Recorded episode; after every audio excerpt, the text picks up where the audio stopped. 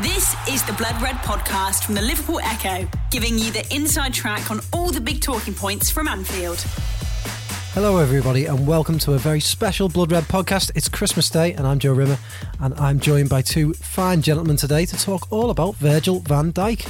On my left is not our full time Liverpool reporter, both home and away, but he is a full time Liverpool reporter, both home and away. It's Ian Doyle. I'm the makes reporter, James is the correspondent. Ah, I'm and so hello sorry. to you, Joe, and a very Merry Christmas to you, Joe, as well. Very Merry Christmas. It's not actually Christmas Day when we're talking, it's Christmas Eve. ruin the yeah, magic. but, don't we, But, yeah, it's, we it's don't near enough, it. isn't it? It is near By the enough, time we yeah. finish, it'll be Christmas Day.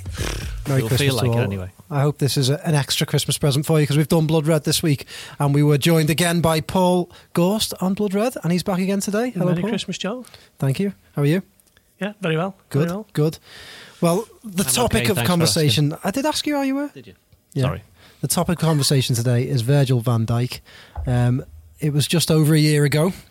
Liverpool received a, a very late Christmas gift on the 27th when they announced that they would be signing Virgil van Dijk from Southampton uh, in a 75 million pound deal at the time. Ian Doyle, I think you were in around that time, weren't you? What what were your thoughts when Liverpool announced or when news of that deal sort of filtered through? Well, my initial thought was, oh, for God's sake, I've got to go back into the office. It was about, it was about six, half past six, and I've just finished and just got home. And funny enough, this reminded me very much of when they nearly signed Virgil van Dijk in uh, June, July, in the in the summer. Which you were in for as well. which I was in for that one as well. yeah. And exactly the same thing happened, whereby, oh yeah, we we sorted it all, and I went home, and then that statement dropped, if you remember. But going back to your initial question, my initial thoughts were, wasn't massively surprised, to be honest. We mm-hmm. all kind of secretly knew, without any any of us having any official confirmation, or indeed any tip. We just could tell, couldn't you? You could tell that from the minute that Van Dijk had told Liverpool that he wanted to join them. It was always going to happen at some point. That's just the way that these things tend to go in football, not just with Liverpool, but with anybody. Once a player decides that he wants to go to a certain club, and the club, you know, say, "Well, we'll pay the money for him," and there you go. And Liverpool did pay seventy-five million pounds, and I think at the time there were a lot of fans of other clubs going, "What on earth have you paid that for?" And then, you know, a year down the line, I think everyone's going, "Well, that was quite cheap." But you say that. You said that we all knew, but it was only a few days before Liverpool announced that they were going to sign him that there was a report, I think it was in the Telegraph, that, that Manchester City were actually favourites for him. Do you, do you remember that, Paul? And do you remember wh- what your thoughts were maybe at that time? Yeah, I remember from, from the summer when it became clear that Van Dijk had, had basically chosen Liverpool as his next destination. when it kind of fell through, it was like, okay, well, if Liverpool miss out on him, then surely he's going to go to Chelsea or, or Manchester City. So the fact that he, he stayed, you know, st- stuck to his guns and said Liverpool was the one for me was, I think it speaks very highly of him as a, as a person and as a character because he wouldn't be swayed. He could have easily went to Manchester City, picked up a Premier League winners medal within his first three or four months, couldn't he? So it was it, it was, it was good for him that, it, that he he stayed stayed with what he wanted and, and made that move. And it was a big task for him as well, wasn't it? Because Liverpool were really poor at the back at, at certain times. And obviously, you know, so much was written and, and spoken about how um, how they needed a top class centre back, and it was a big ask for him to come in as the world's most expensive defender. Seventy five million. I think a lot of people thought Liverpool had overpaid, even by as much as fifteen to twenty million. And he's come in, and, and as soon as he came in, he just just he just toughened everyone up, didn't he? He was he was leading from the first match against Everton. He was pulling Andy Robertson in. He was Trent Alexander-Arnold or Joe Gomez, and obviously Dejan Lovren. And Liverpool have just gone from strength to strength, and, and they're just getting better and better defensively as well. And a lot of it is, is all down to him. Ian Doyle, you're fond of telling us that you've been a journalist for over 20 I have, years. yes. It's just true, isn't it? It is 21 and a half, yes. 21 and a half years. Which is so I've now been alive longer as a journalist than not one, which is a very depressing thought. But anyway, continue. Any- thank you. Thank you. um, well, you've covered many a transfer deal in that Yes. time. In terms of significance, not just fee, is this Hmm. the biggest deal that you've ever reported on as a, as a football correspondent? Um, it's got to be up there, hasn't it? Yeah. I mean, the Coutinho leaving was a another big deal, which of course happened the following week. And uh, but if you take into account everything that had happened previously, well, yeah, I mean, it was. Well, I remember at the time I wrote a piece that was quite damning of Liverpool when the obviously the transfer initially fell through. We had that strange situation where Southampton put that statement out and Liverpool put the statement out. and you Liverpool said it was the most embarrassing I moment did. in Yes, Liverpool's I- history, which yeah. wasn't over the top It at was all. very was it? strong, wasn't it? Yeah, it was very Mm. strong because I think well, it was right, but it was also written. It was also written from the point that you kind of suspected they were going to sign him anyway, Yeah. which is that's what the embarrassment was from. I think if you look at the way Liverpool went last season, okay, they got to the Champions League final with Van Dijk. Could they've got an awful lot nearer to the top of the table with him playing from the start of the season? I think they would have done. Hmm. And then you wonder how that could have impacted on the Champions League run, the FA Cup, etc., Mhm. etc. So would they have had more chance of winning something with Van Dijk? I think you saw with what he did in the Champions League. Then yeah. So in that sense, maybe it was, there was a bit of a lost four or five months where they could have had him, but you know that's all water under the bridge now. He's he's there now, and he, he's underlining what he's capable of. I mean, I, I remember seeing him play for Southampton against Everton quite Yeah. a couple of years ago, and it was the first time I'd actually seen him play uh, in the flesh. And it was it was funny. I mean, I think Everton got beat one 0 but Van Dijk he was playing centre back, but he spent half the game on the edge of Everton's area. And I remember saying to one of the locals, "Going, you know, what, what's he doing? Is he always like this?" He's- They were like, "Yeah, he just gets bored. He gets bored. I think you think he's just he's too good for this team, so he just wanders off into midfield when he senses something might be happening. He likes to be around the action, so you know he was just firing these shots off. So it was just like you know, I made a note of him from then just to see whether he was any good, and we all now know exactly how good he is. Paul, if I'd have said to you last year when they signed Van Dijk that in a year's time Liverpool would go on to have the best defence Mm. in the Premier League, conceding only seven goals before the turn of the year. Well, it might be more, but before Boxing Day, would you you'd called me crazy? Surely, Yeah, I mean, I think everyone hoped that Liverpool's defensive improvements would be instant, but I think a lot of people maybe thought that it wasn't going to be as, as easy, and there would will there would still be some teething problems and one or two issues. Because let's face it, Liverpool were not great at the back where they everyone knew it was their Achilles heel, and it was the one that constantly undermined them and, and stopped them making any significant progress. And uh, as soon as Van Dijk came in, it, it literally was overnight, wasn't it? It was just like Liverpool went from however many they'd shipped up until Christmas to, I think they finished the season with, I think it might have been the, the, the best the, mo- the best defensive record since 2009 or Mhm. 10, which has gone back to the Rafa Benitez days. He was a very defensive coach. So and a lot of that was down to Van Dijk. He, he doesn't miss any games through injury. He, he plays pretty much every game. He's he's a leader. he's he's not the, the official captain, but I think he, he's the, the leader on the pitch, isn't he? Particularly at a time when Jordan Henderson's being rotated quite a lot. Um, I've got a sneaky suspicion that he might just be named official club captain in the summer. It's just going to be one of those quiet things where Jurgen Klopp will bring her in. Controversial call there. I, I, I from- think it'll happen. I've. I've thought it a few times now. I think Klopp hasn't done it during the season because it'll just make unnecessary headlines. You know, people like us will obviously write a lot about it, even when that happens. yeah, Yeah, we will, we will, yeah. Yeah, so I think he might just be trying to trying to do it quietly in the summer when Liverpool are, you know, in USA or Australia or whatever it may be. I think that might be coming. Um, and it's not a slight on Jordan Henderson, but I think it'd be a huge decision, and I think it could be the, the right call at this point. I think the other thing, going back to the, the transfer, that, that another thing that suggested that we knew that he was going to come anyway was the fact that when the transfer fell through, which was in June or July, it was very early on in the summer.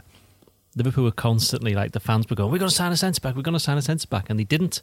And that was an example of yet again of Klopp, where he's identified the player, persuaded him to to come to Liverpool, and while he's had to wait six months, it's happened, and he, he wouldn't didn't want to settle for second best, and he's done that quite a few times. You look at the keeper situation with Alisson, and Van Dijk is perhaps the ultimate in that because of what Liverpool kind of Mm. maybe put themselves through a little bit, but they've got the man that they wanted, and Klopp has been justified in waiting.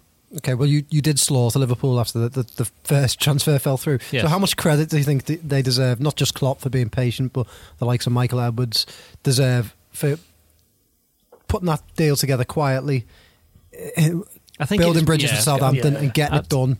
I think Liverpool, paying that money. Liverpool obviously had had quite a lot of transfer dealings with Southampton over the last couple of years, and it's whether or not maybe the great unspoken thing about this is that Southampton were always going to do something a bit funny. You know what I mean? Because there was obviously the suggestion that They they, couldn't be embarrassed, could they? I suppose. Yeah, they were going to. They, wanted to put Liverpool some kind, you know, through some kind of treatment that they, what, Mhm. what they could do in, in the knowledge that they were going to have to sell this player anyway for the amount of money that Liverpool were offering. And maybe you put another. Remember, it was about sixty million pounds in the summer. So obviously, it's, it went up another fifteen million pounds for a player who since then had been injured and didn't play particularly well. But Mhm. because there's that premium of buying somebody halfway through the season and the fact, you know, everything that had gone on before. But Liverpool got it done. And, you know, Klopp, he was always that suggestion, wasn't there, that Klopp didn't like spending big money on players. I, and when I mean big money, obviously I mean big, big, big money.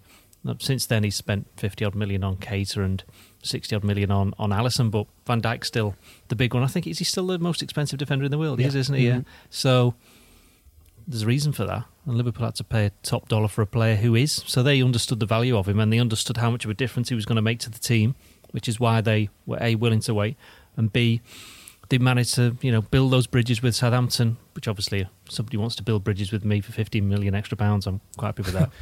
I think I think it was a big risk as well though because he picked up an ankle injury in January and I don't think he played for the rest of that season. And then he didn't have a, a pre-season because he got left off Southampton's trip to France. Yeah, of course. Yeah. Um, the picture of him on the plane. yeah, yeah, yeah.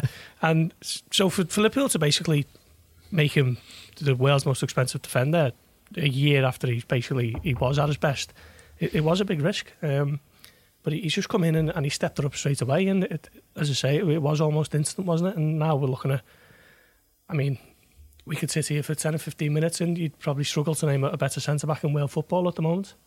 You you said Paul before that you got the sneaky suspicion that he'd be handed the captaincy, but do you think that leadership is Van Dijk's greatest quality and, and the one quality that Liverpool really needed in that defence?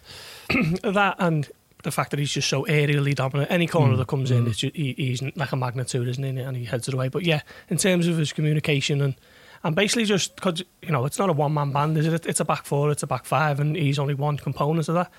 But, but the influence he has on everyone else around him is down to how, how much of a leader he is, as you say.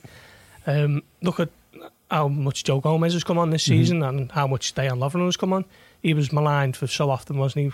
Liverpool's fall guy for you know countless incidents, and he hasn't had a rick in him for, for months. And he- he's been another one who's who's benefited massively from from Van Dijk's influence. That's the sign of a good player, isn't it? Yeah. Somebody who can Yeah. make everybody instantly better, whoever it is that comes in and plays alongside him or, or around him. I mean, I'm sure if you went centre back Joe, he'd improve you. Could he make you better?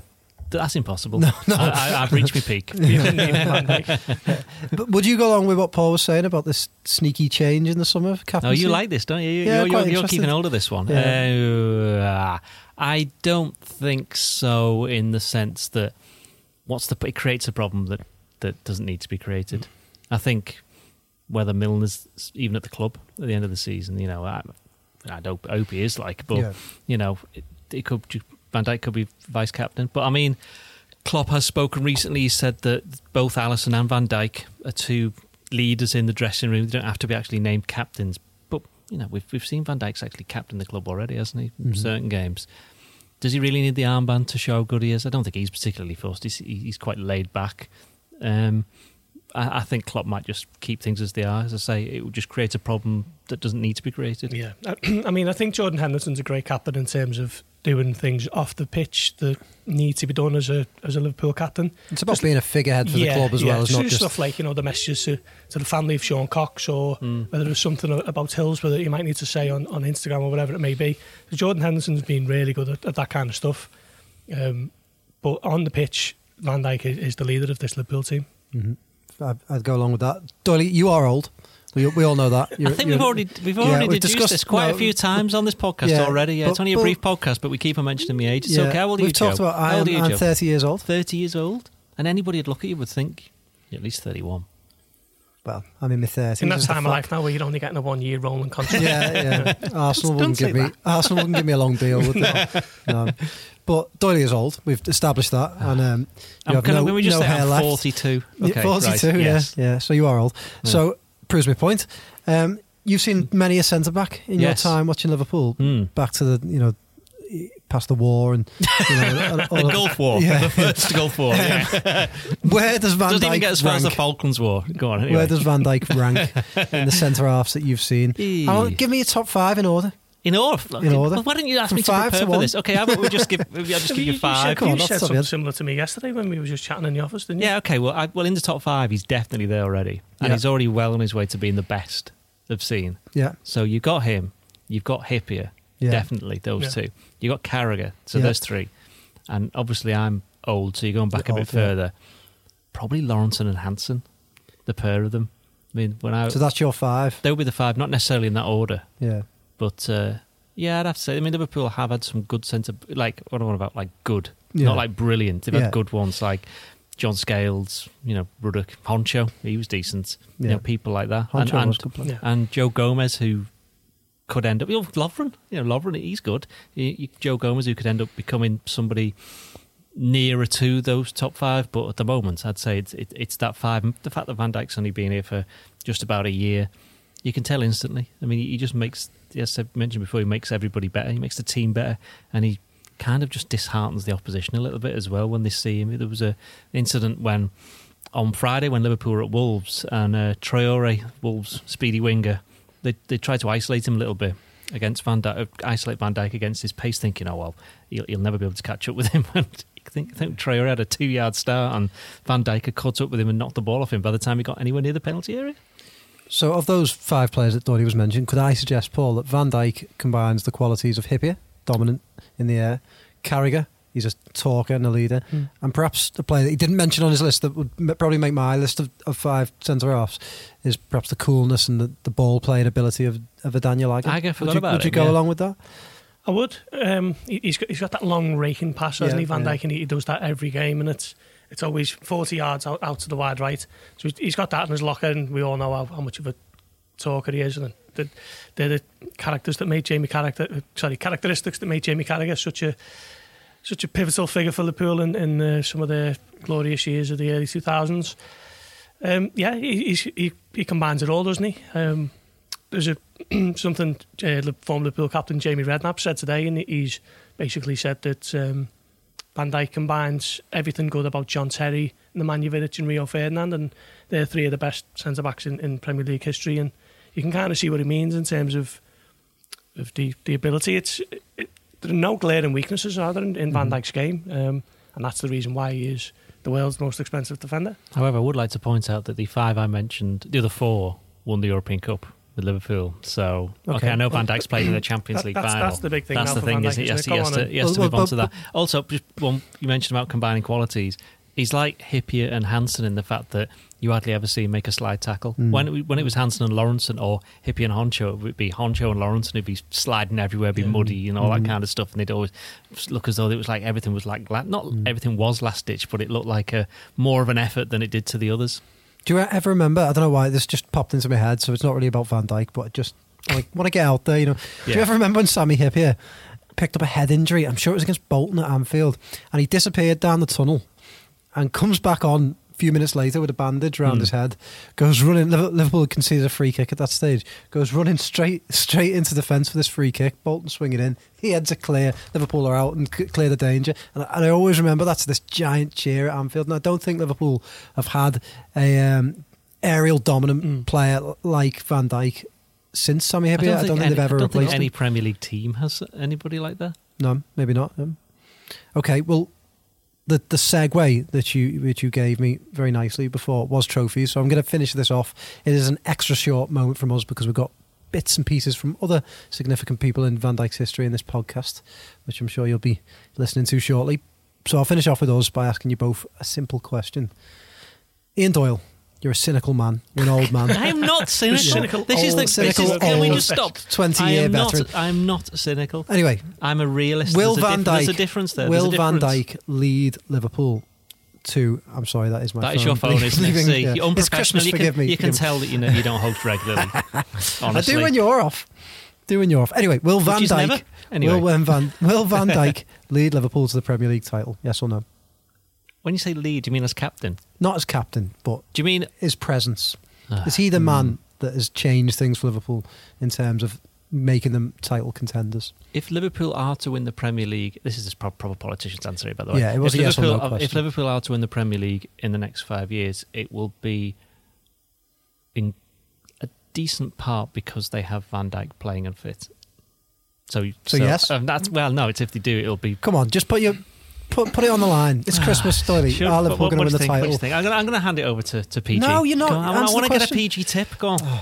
Okay, so Liverpool have gone from in the last twelve months. Liverpool have gone from kind of the neutrals' favourite of they might win four three, they might draw three all, to being a serious team who are now four points clear at, at, at the top of the Premier League, heading into the new year.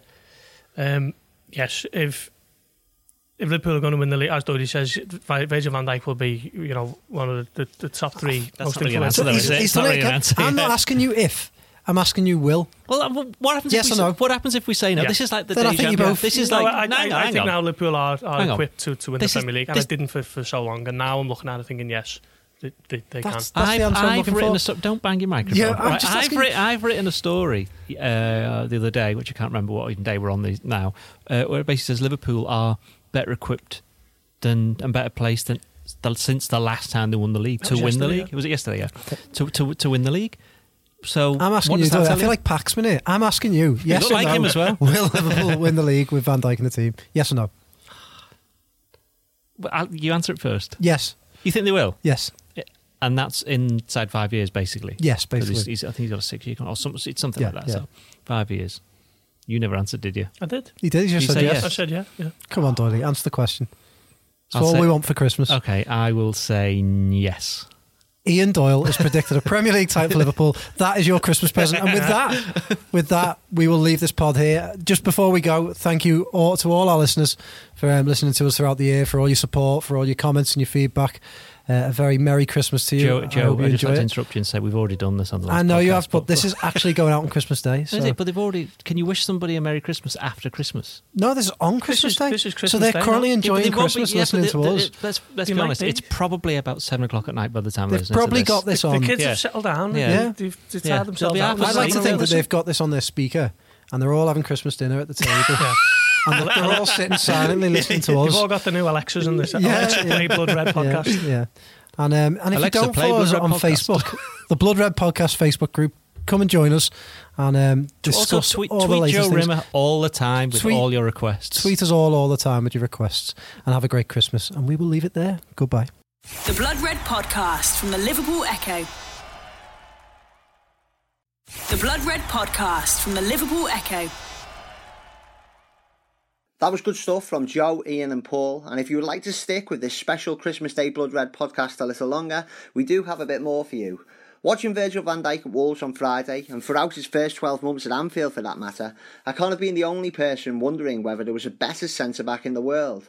But I've also been wondering whether he's always been this good. And if so, with all the respect in the world to Celtic, why has it taken him as long as it has to play for a club like Liverpool? To try to find the answers to those questions, I spoke to two people from Van Dijk's past. Firstly, you'll hear from Adam Leach, who used to cover Van Dijk in his role as the Southampton writer at the Southern Daily Echo. He tells us whether he's been surprised by just how well the Dutchman has settled in at Liverpool.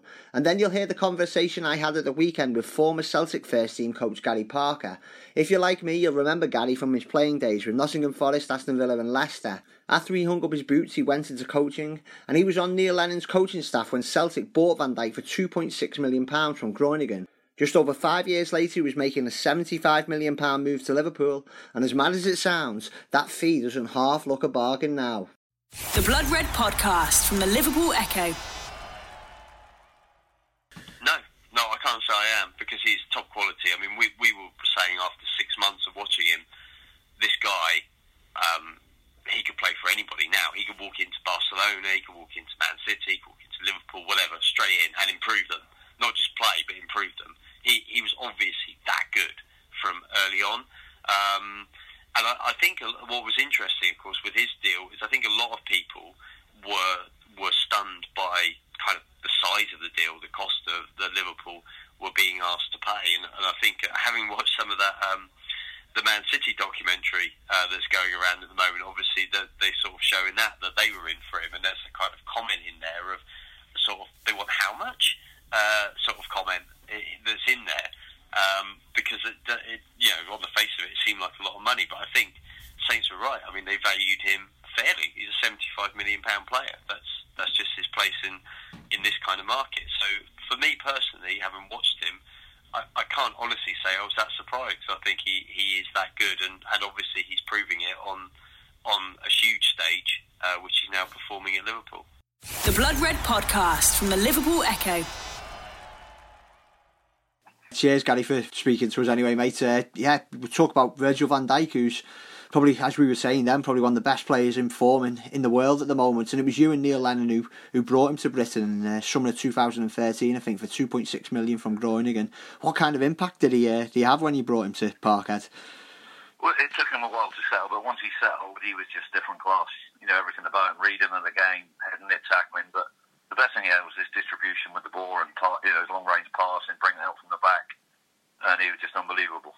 Did you know a fair bit about him before you brought him in? There, there's a, yeah, there's a scout that goes out watching, and then we have to run the rule over him. Our, our, uh, Mjällby, who was working with us at the time, who's a centre half, he went to watch him.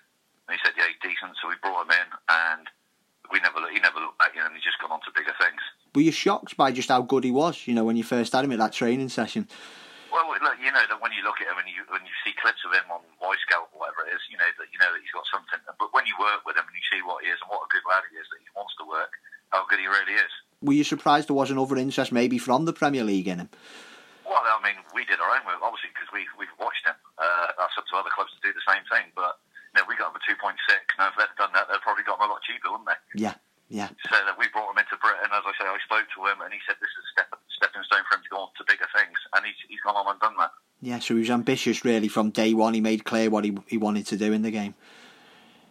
Oh yeah, definitely. You know, of course you do. If you want to play in England, you want to play at the top. He went to Southampton, but now he's at a great club like Liverpool, and uh, he's doing tremendous. Yeah, probably from Liverpool perspective, he's not looked phased by it at all, and it sounded it was exactly the same at Celtic. He just went in, it's a big club, big club Celtic, like I say, but he, he just took it all in his stride. Yeah, but that's because you know he's such a good player. He doesn't worry about the, the money, what they you know what, what they pay for him. You know that when he goes on the field, you know what you're going to get. First class defender, it's good at you know he's got the lot. He's good at everything. What type of character is he as well behind the scenes? Oh, he's a joker. He's a joker in the pack. You know, he's he's a good lad. He likes to have a bit of fun, but when it comes to work, you know, and day to day training, you know, hundred percent, he gives you everything. Yeah, and his best qualities as a footballer, I think you touched on some of them, but it's it's his, it's not only his defending, it's his ability on the ball. His ability on the ball, you know, is just distribution, long and short passing, either foot, you know, and he reads the game very well. And as I say, Liverpool's getting, you know, getting the benefits from it all now. Yeah, I suppose at Liverpool we've probably not seen it yet, but he's a, he's an half decent free kick taker as well. He scored a few goals up there, didn't he? he? Scored a few, yeah, he did for Sally. Yeah, long range free kick. Yeah, he took a lot. I remember scoring a hit. What a great free kick that was. You know, he took a lot. You know, if he gets a chance if somebody lets him take him, he'll show you what he can do. Yeah, by the time you and Neil had gone into the uh, to, to the Bolton job, I think before Virgil actually came to leave Celtic, you were I'm no doubt you followed his career since then. Were you shocked in a way that one of the bigger boys in the Premier League didn't move for him then before Southampton because he proved by that time two seasons with Celtic was was such a good player he was. Yeah, well, as I said to you before, you know, Liverpool ended up paying 75 million for him. If they'd have done their own and watched him earlier, they'd have got him cheaper. A bloke, Ross Wilson, was working at Southampton. He phoned me up and he said, he, well, we see him. He said, could Virgil van Dijk play in the Premiership? And I said, you're taking taking the mick. Yeah. He'd absolutely walk it, you know. And uh, and they signed him, and he went down there and done very well. Yeah. so you knew never, never any doubts by the time he did arrive at Liverpool how, how good he would actually be. As soon as he tried to play with us at Celtic, you knew he was going to go on to bigger things, and it was just for what club. And at the time, it was Southampton that come from. He's at a club where, you know, he's loving, he's thriving, isn't he? So, you know, Liverpool's a big football club, and he's like that European Cup final, that Champions League final last year, and now sitting at the top of the league at Christmas. Do you think he is one of the, the world's best defenders now? He is, and he's still only young, isn't he? Yeah. He's got a lot, you know, a lot more years in front of him. But the way he keeps going, yeah, why not? Why yeah. not? Dutch captain now as well, isn't he? So you know, he has got a lot. You must be proud. You know, I know you've developed a lot of players, had a fantastic career yourself, you and Neil, but you're proud of how he's taken his career on since he, he played under played under that under well, you, for that you, first you, season. You always look for the results where your players have gone. You know, your ex players. You always look for the results to see how they've got on, how well they're doing, and to see that you're doing really well. It's brilliant, brilliant for us as well. Good stuff. One final question, mate, before I let you go. You were with that great Forest side of the 80s, that won silver, that battling Liverpool for silver, and you were playing for Forest the last time Liverpool won the league. As an observer, you know, do you think it, it, it won't be too long before Liverpool can actually win the league again? Well, I always, I always had a soft spot for Liverpool because when I was growing up, I used to like you know the Keegan days. Yeah. And when they got rid of him, I was gutted. But then they brought Dalglish in, who was who was a better player in my eyes. So I've, I have got a soft spot for Liverpool, which is you know which is good. And if they can go on and do it, brilliant. Yeah. Especially for Virgil as well. Yeah, brilliant. Do you still keep in touch with Virgil at all, like it from time to oh, time? Oh, no, I lost all my numbers, but I used to speak to him. But if he reads that, then tell him that uh, good luck to him. You've been listening to the Blood Red podcast from the Liverpool Echo.